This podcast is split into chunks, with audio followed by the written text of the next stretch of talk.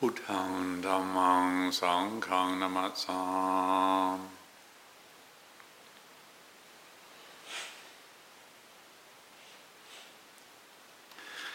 This evening's puja we have uh, dedicated to our teacher Ajahn Chah, since this is the occasion of marking his birth. And I think it's safe to assume that there are very many people all around the world today who are reflecting with gratitude on the good fortune of having heard these teachings uh, from Tan Ajahn Chah. The Buddha's teachings have been around for 2,600 and something years, and however, there are many different ways of interpreting and presenting and what the Buddha taught, and sometimes it's presented in a highly intellectual way and made to sound really, really difficult.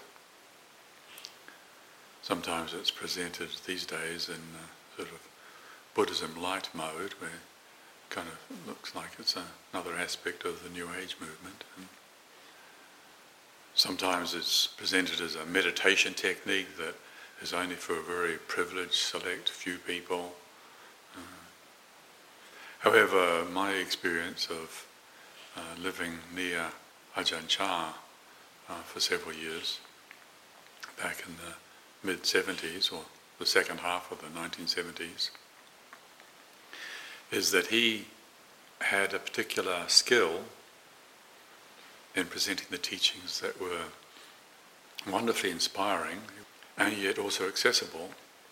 He somehow pointed out how challenging and difficult the path of practice can be at the same time as exuding a great deal of joy and and encouragement. And, and so, hence the gratitude, of course, we all feel towards him. And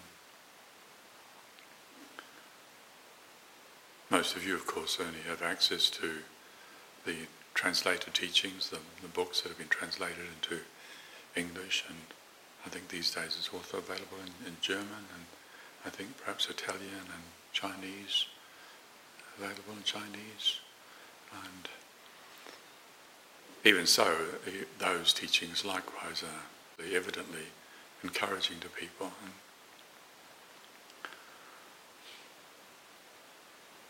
I was reflecting yesterday, I think it was. In fact, I thought yesterday was the birthday, and the last few days I've been reflecting on this and and considering how now there are, I think it's 360 branch monasteries in Thailand in Ajahn Chah's community and, and 15 branch monasteries outside of Thailand, or maybe it's 14 outside of Thailand. And how did that happen?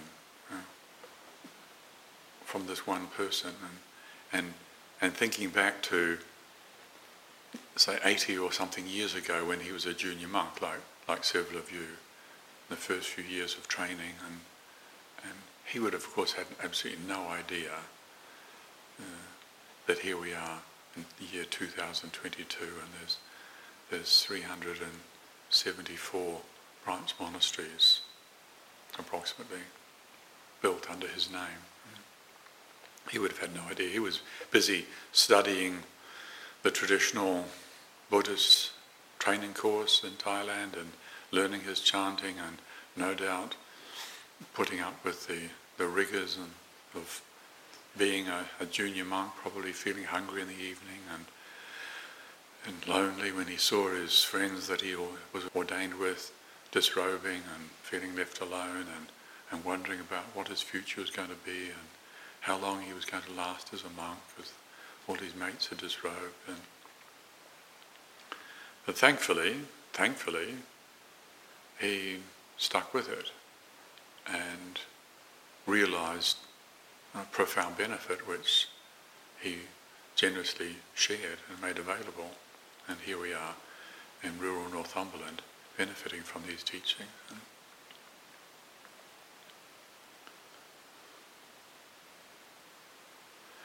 Sometimes I've heard it said that Ajahn Chah didn't do much study. However, that's not accurate. He did do the traditional study. in the beginning, when he was a young monk, he followed the, the path of a study monk, the Pariyatti tradition, and and was well schooled in the, that aspect of the teachings. However, there was a point in his early years where there was a dramatic shift of orientation, of perspective, and it was precipitated by his, the death of his father.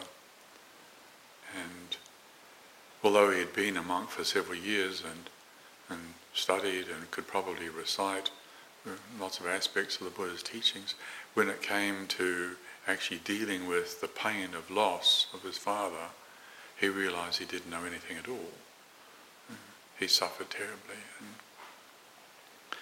out of that experience came a determination to not just study about Dhamma, rather to commit to practicing Dhamma when the Buddha taught about the Four Noble Truths, he wasn't just giving a theory, he was presenting a, a path of cultivating the spiritual faculties. Saddha, Virya, Sati, Samadhi, Panya. faith, energy, mindfulness, collectedness, discernment, cultivating these faculties, honing these faculties down so that we could study actuality, study the actual experience of suffering. And in one of his examples, in talking about this, he, he talks about how the difference between the word hot and the experience of getting burned. You can say the word hot in English. If you don't speak English, it uh, doesn't mean anything. So if you speak Thai the word Ron, Ron sounds like some bloke's name. In Thai, the word Ron means hot. It communicates something. However, that word, that concept, is not the same thing as the, the actuality the experience of heat, the experience of burning, the experience of anger, the experience of sadness.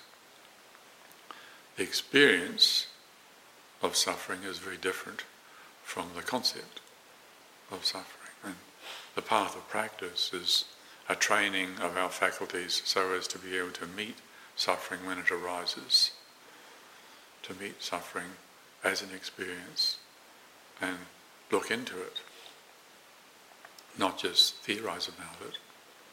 So that shift in direction took place and after a few years of his already having been a monk. And, and then there was another very significant shift later on.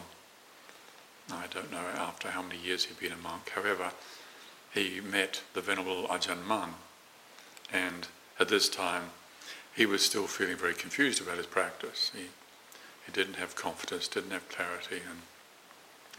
And, and I heard this talk, well, it was a recorded talk, and again, this is many years ago, I heard it now. However, I do remember aspects of what Ajahn Chah was saying and how he was reporting to Ajahn Mun, how he'd been reading the Visuddhimagga and he'd been studying the Sila Niddesa and the Samadhi Niddesa and the Panya Niddesa, and that's the, that's the teachings on integrity and the teachings on collectiveness and the teachings on discernment. And, and he, he had this expression, teaching, talking, speaking to Ajahn Mun, he used this expression, he says, Man lua vi sai kong manut lao, which means this, all of this is beyond human capability. This is just too much, in other words. It's too much. He, he didn't have any confidence, didn't have any clarity, and, and yet he had all this information about Dhamma. and then he reported, Ajahn Chah reported how on this occasion Luang Por Mun said to him something to the effect that, yes, that's a lot, indeed, that's a lot. Can you make it a little? Or can you, instead of doing a lot, can you just do one thing? And that one thing is to study, read, look at your own heart. And that, again, was a turning point in Ajahn Chah's path of practice. From sending his attention out, following, wanting to understand and studying about Dhamma, to turning his attention in to studying his relationship to the desire that's causing suffering right here and now in this moment. And as I said, this is many years ago that I heard this talk, and some of the details may not be completely accurate. Maybe some of you have read that biography by Ajahn Jayasaro. I expect he's recorded in, in that biography this incident. And however, I feel like it's true enough to mention here. And I think it's an accurate representation of Ajahn Chah's presentation of the teaching, of the training that he imparted to those who visited and lived with him. He didn't say don't read anything at all. However, he was discouraging of just settling for information or a theoretical knowledge of Dhamma.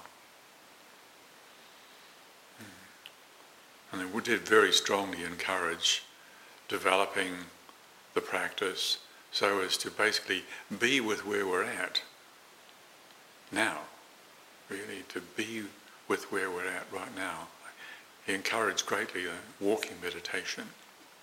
And those of you that have practiced walking meditation might know how easy it is to be walking up and down your meditation track and, and the mind is going all over the place, thinking about something that happened in the past, dreaming about what could happen in the future.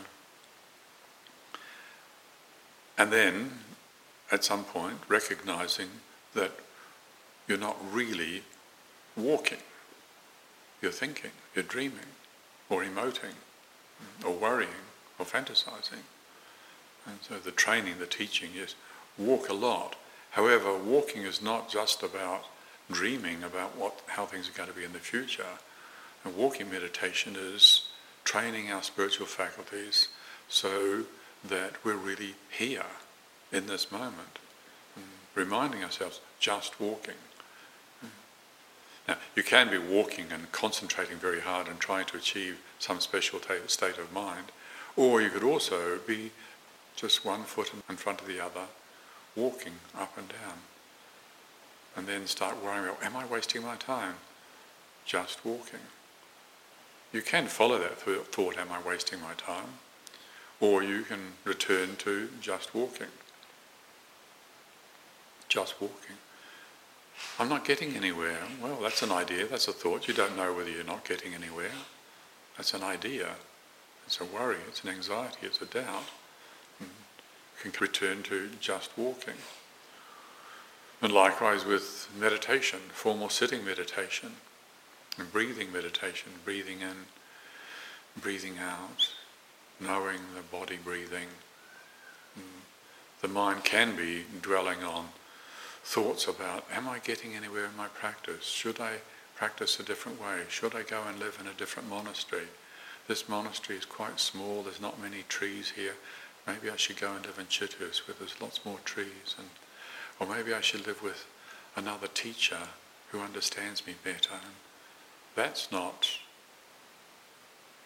breathing meditation. That's speculation. That's worrying. That's doubting. That's fantasizing. So just breathing, breathing in, breathing out, just knowing, just knowing this moment. If there's doubt, then just knowing doubt.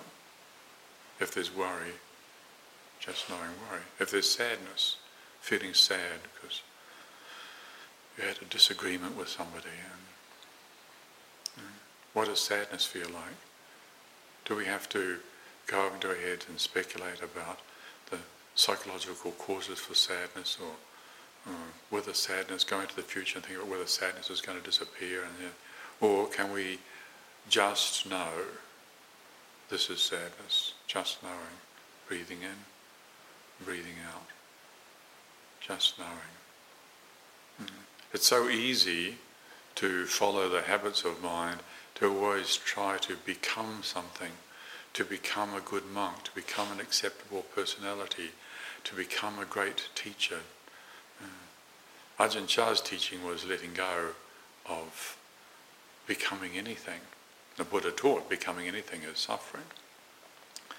I was speaking the other day with with uh, Paul Breiter, some of you might know, used to be Varapañño Bhikkhu, one of the monks and lived with Ajahn Chah in the early days and of Wat Nana and, and one of the people who very helpfully did a lot of the translation of Ajahn Chah's teachings and how we were talking about that occasion where Paul asked Ajahn Chah a question about the difference between being an arahant and being a bodhisattva.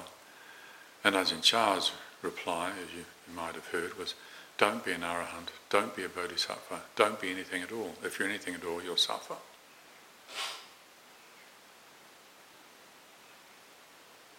So being with where we're at, including when we're suffering.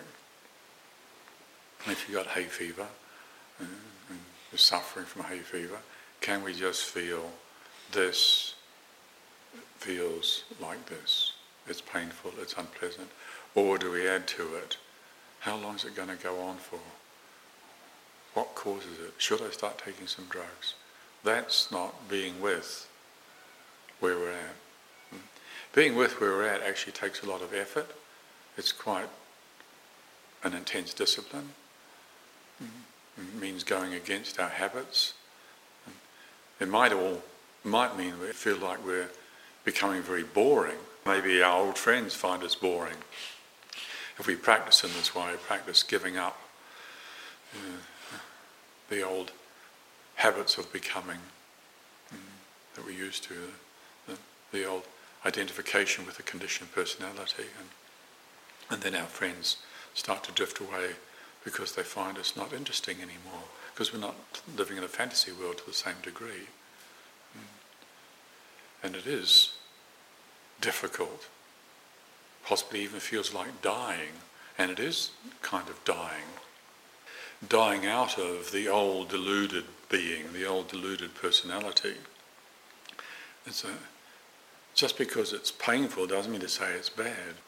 Again, this is why the Buddha, uh, his teachings on the Four Noble Truths, encouraging us to, to adjust our perception of pain and suffering. Instead of perceiving pain and suffering as an indictment against us, as an indication that we're failing, rather get interested in it. Does this pain have to be a problem? As I've talked about many times before, the Buddha experienced pain. However, the Buddha didn't have any problems. The Buddha didn't suffer. And what's the difference between feeling pain and having problems? Well, that's a, that's a question that we need to be looking at. And how are we going to look at it? Well, the way to look at it is to train our spiritual faculties. Uh, faith, energy, mindfulness, collectedness, discernment. Training our spiritual faculties so that we can be with where we're at. And even though it doesn't sound very much, it's actually very difficult. And thankfully, Ajahn Chah endured through the difficulties and did the work and realized the benefit, and so with joy and enthusiasm and energy was able to share these teachings. And 374 monasteries under your name don't just get built uh, because you had a few clever ideas. It's, having clever ideas about practice is not difficult. Reading books about Dhamma is not difficult. Repeating stories about what this Ajahn said or that Ajahn did or that Rinpoche or this Roshi and so on. All of that, that's easy. That's really easy. However, a lot of it is just showing off. What's difficult is dying. That's what's difficult. Dying out of the old misidentification with the conditioned personality, with the deluded sense of I. Remember, we're not trying to get rid of the I, we're not trying to get rid of the personality. Rather, using our disciplined spiritual faculties to look at our relationship with the conditioned personality.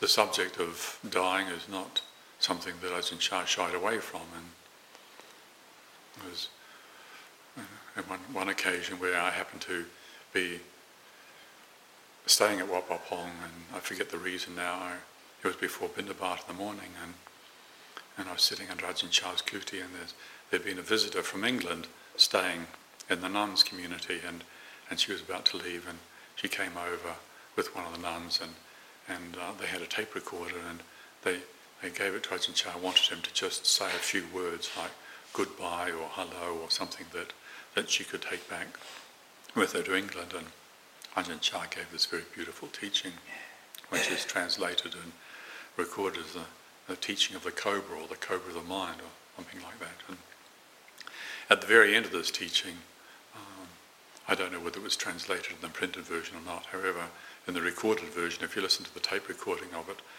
Ajahn Chah finishes his talk and then he said, make sure that you learn to appreciate these teachings before you die. And then he went on to say, actually what you need to do is die before you die. He says, Hyman Daigon, actually interesting, the word in Thai is very similar. Die. Hyman Daigon, die. Ya Daigon, no? Hyman Daigon, die. Uh, don't go and die before you die.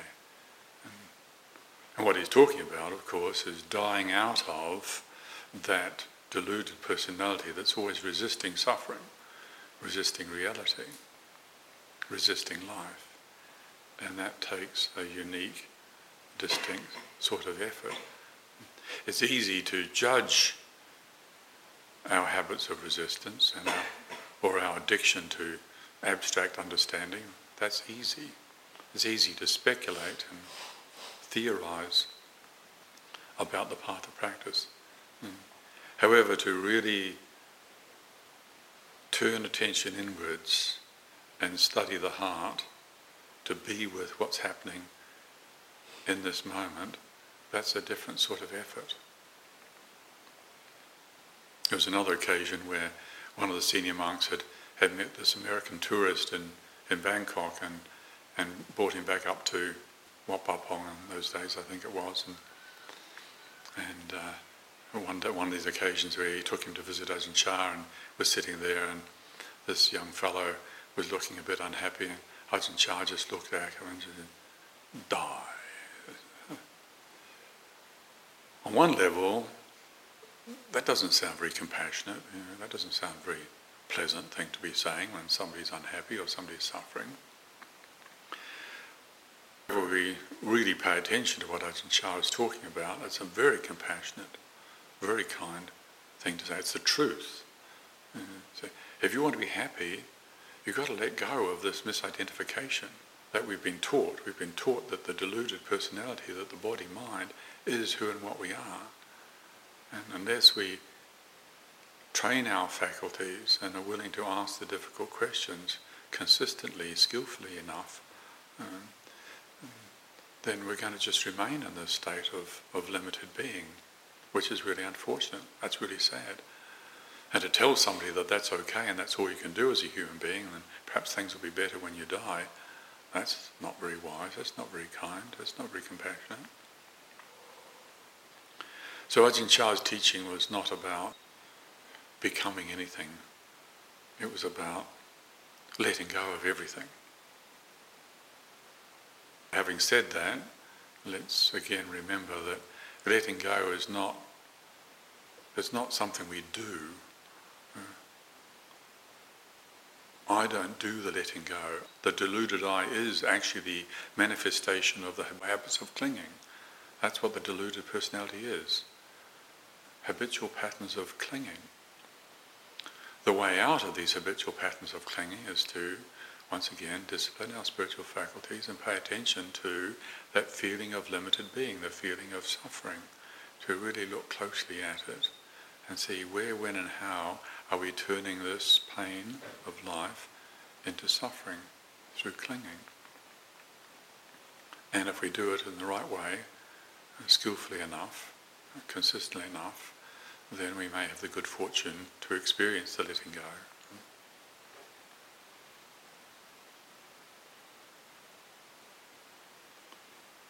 Thank you very much for. Andamayang Dhammagataya Sadhukaram Dhanamasi Sadhukaram